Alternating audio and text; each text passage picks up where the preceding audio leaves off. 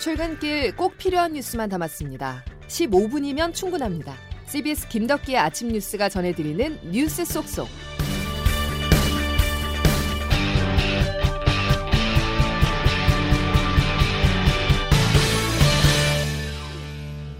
여러분 안녕하십니까? 11월 17일 김덕기 아침 뉴스입니다. 2023학년도 대학 수학 능력 시험이 잠시 뒤 오전 8시 40분부터 시작됩니다. 입실은 8시 10분까지로 올해도 코로나 수능인 만큼 발열 체크를 해야 하기 때문에 조금 서둘러야 되는데요. 일반 수험생과 확진 수험생이 응시하는 시험장은 따로 운영됩니다. 현장에 취재 기자 나가 있는데요. 연결해 보겠습니다. 민소은 기자. 네, 저는 지금 서울 종로구 경복고등학교 앞에 나와 있습니다. 조금 전인 오전 6시 반부터 고사장 입실이 시작됐는데요. 수능 한판은 없지만 쌀쌀한 날씨에 수험생들은 패딩이나 코트를 껴입고 하나둘씩 시험장에 들어서고 있습니다. 코로나19 이후 세 번째로 치러지는 수능인 만큼 교문 앞 응원전은 자제하고 있어 조용하고 차분한 모습입니다. 수험생을 보는 선생님들도 긴장한 모습이 역력합니다. 교사 박노근 씨입니다. 우리 학생들 그동안 고등학교에서 갈고 닦은 실력을 유감없이 발휘하는 그런 날이 되었으면 좋겠습니다. 특히 올해 고3 수험생들은 고등학교에 입학한 2020년부터 학교 생활 3년 내내 코로나19와 함께 해왔는데요. 수험생들의 얼굴엔 준비한 만큼 실수하지 않고 잘 치러야 한다는 긴장과 오늘이면 끝이라는 설렘 등 만감이 교차합니다. 올 1등급 받으면 좋을 것 같고 또 아는 문제 또 실수 안 하면 좋을 것 같습니다. 그래도 이번 연도 공부를 꽤 괜찮 게 많이 했다고 생각하기 때문에 잘 볼 거라고 예상하고 있습니다. 교통사고 등 각종 돌발 상황으로 지각이 우려되는 수험생은 112에 전화해 경찰의 도움을 받을 수 있습니다. 지금까지 경복고 앞에서 전해드렸습니다. 인파사고 예방을 위해 오늘 주요 지하철역이나 도심 번화가 등에서 경계 태세가 강화됩니다. 수능 시험이 끝난 후 도심 지역에 일시적으로 대규모 인파가 몰릴 것으로 예상되기 때문인데요. 김성호 행정안전부 재난안전관리본부장입니다. 대규모 인파 밀집이 예상되는 도심 지역에 대해서 경찰, 소방, 지자체 합동으로 사전 점검과 예찰 활동을 통해 안전관리에 만전을 기하도록 하겠습니다. 서울시도 강남역과 홍대역 등 주요 역사에 안전인력 200여 명을 배치할 계획입니다. 참사가 일어나고 40분 동안 어떤 보고를 받았고 어떤 지휘를 하셨는지 그날 밤 제가 이태원 참사 관련해서 단 한 건의 보고도 받지를 못했습니다. 상황을 알게 된 것 시점은 23시경입니다. 소방본부 소방하고 우리 공동 대응하자 두 번이나 상황실에서 연락이 갔는데 그 당시 아무리 상황실에 없다고 하더라도 유미진 증인은 자기 집무실에서 이 보고 못 받았습니까? 네, 저는 보고를 못 받지 못 못했습니다. 받았어요? 네. 정말 죄송하다는 말씀을 드립니다. 당시 경찰서장으로서 참담한 심정이고 성실하게 근무하지 못한 부분에 대해 가슴 깊이 가- 반성하고 있습니다. 근데 여러분들 서로 다 모르고 보고 못 받았다면 이 문제가 해결됩니까? 그래서 저는 장관이 빨리 그만둬야 된다. 서울청장, 경찰청장 다 그만둬야 된다. 그래야 진실규명이 제대로 되고 책임자가 분명히 나올 수 있고 사후 대책을 만들 수 있다. 죄송하다면서 머리를 숙였지만 책임은 밀었습니다. 헬로윈 참사 당시 현장 책임자였던 이임재 전 용산 경찰서장과 류미진 112 상황관리관이 보고를 받지 못했다거나 몰랐다면서 직무 유기 혐의에 대해서 적극 부인했는데요. 여야는 한 목소리로 비판했습니다. 양승진 기자입니다. 이임재 전 서장은 헬로윈 참사 현장에 늦게 도착한 건 실제 벌어진 상황을 전혀 보고받지 못한 탓이라고 밝혔습니다. 상황을 알게 된 시점은 참사 발생 45분 뒤인 밤 11시쯤이라고 진술했습니다. 이 전 서장은 또 이태원 참사 발생 전 헬로윈 대비 차원에서 서울청에 기동대 투입을 요청했지만 당일 집회 시위가 많아서 지원이 어렵다는 답변이 왔었다고 주장했습니다. 여야 의원들은 현장 치안 핵심 책임자가 책임을 회피한다고 강하게 질타했습니다. 책임져야 할 사람들인데 몰랐다는 걸로 일관하는 거예요. 정말 처참합니다. 서장은 차에 있거나 길거리를 배회하고 있었습니다. 부하 경찰에게 덮어 씌우고 있는 그 자세가 얼마나 비겁하고 야당은 대통령 집무실 용산 이전으로 용산 경찰서의 업무가 폭증한 것 아니냐고 따져 물었습니다. 대통령실이 용산으로 이전하면 업무량이 당연히 더 많이 늘었겠습니다. 많이 늘었다고 생각을 합니다. 반면 여당은 대통령실 경호와 경비는 용산서가 아닌 전담 부대가 맞기 때문에 상관없다고 반박했습니다.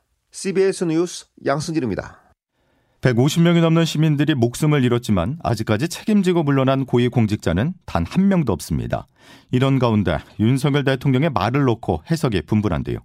공항에 마중 나온 이상민 행정안전부 장관에게 윤 대통령이 고생 많았다라고 했습니다.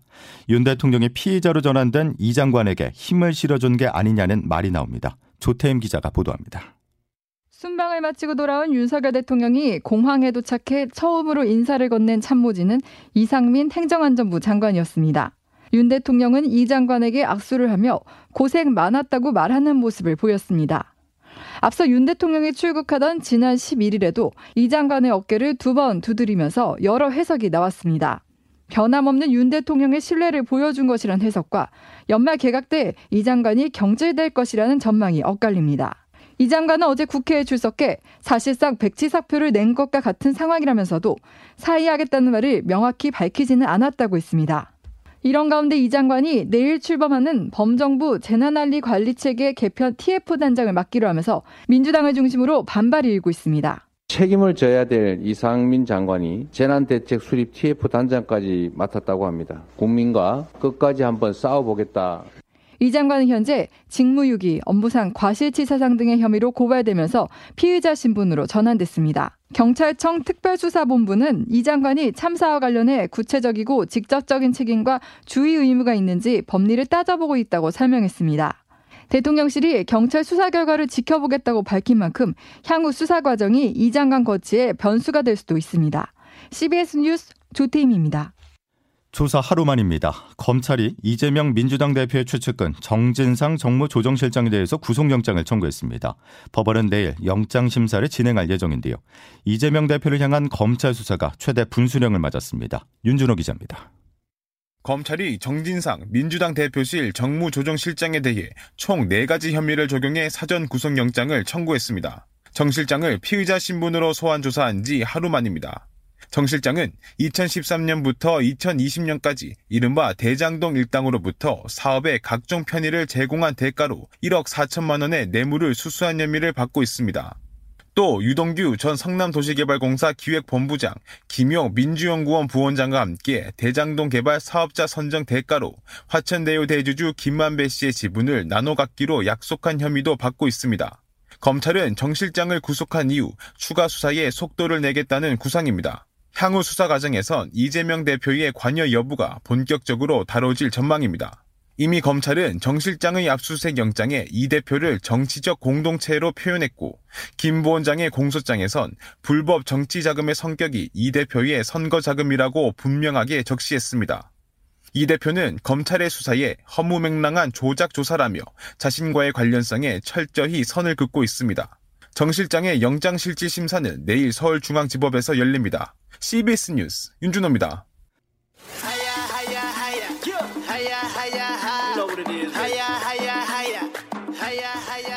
자, 지금 듣고 계신 이 노래 2022 카타르 월드컵 공식 주제가 하야하야입니다. 가자, 레츠고라는 뜻의 아랍어라고 하는데요. 대표팀 주장 손흥민 선수가 큰 부상을 입었지만 월드컵을 향한 하야를 외쳤습니다. 선수라고 어, 잊지 못할 월드컵을 만들고 돌아가고 싶습니다. 할 수 있는 것들은 최선을 다해서 실망시켜드리지 않도록 노력하겠습니다. 손흥민 선수는 현재 몸 상태, 컨디션에 대해서 문제 없다는 점도 강조했는데요. 대표팀 소집하기 전부터 구단에서 계속 훈련을 따로 진행하는 상황에서 볼을 계속 찼었어가지고 뭐 수술도 너무 잘 되었다고 하고 또 지금 뭐 수술한 상태에서 조금 회복하는 단계이긴 하지만 그래도 몸 상태는 그렇게 크게 문제는 없다고 생각합니다. 손흥민 특유의 긍정적이고 희망적인 모습이 느껴지죠.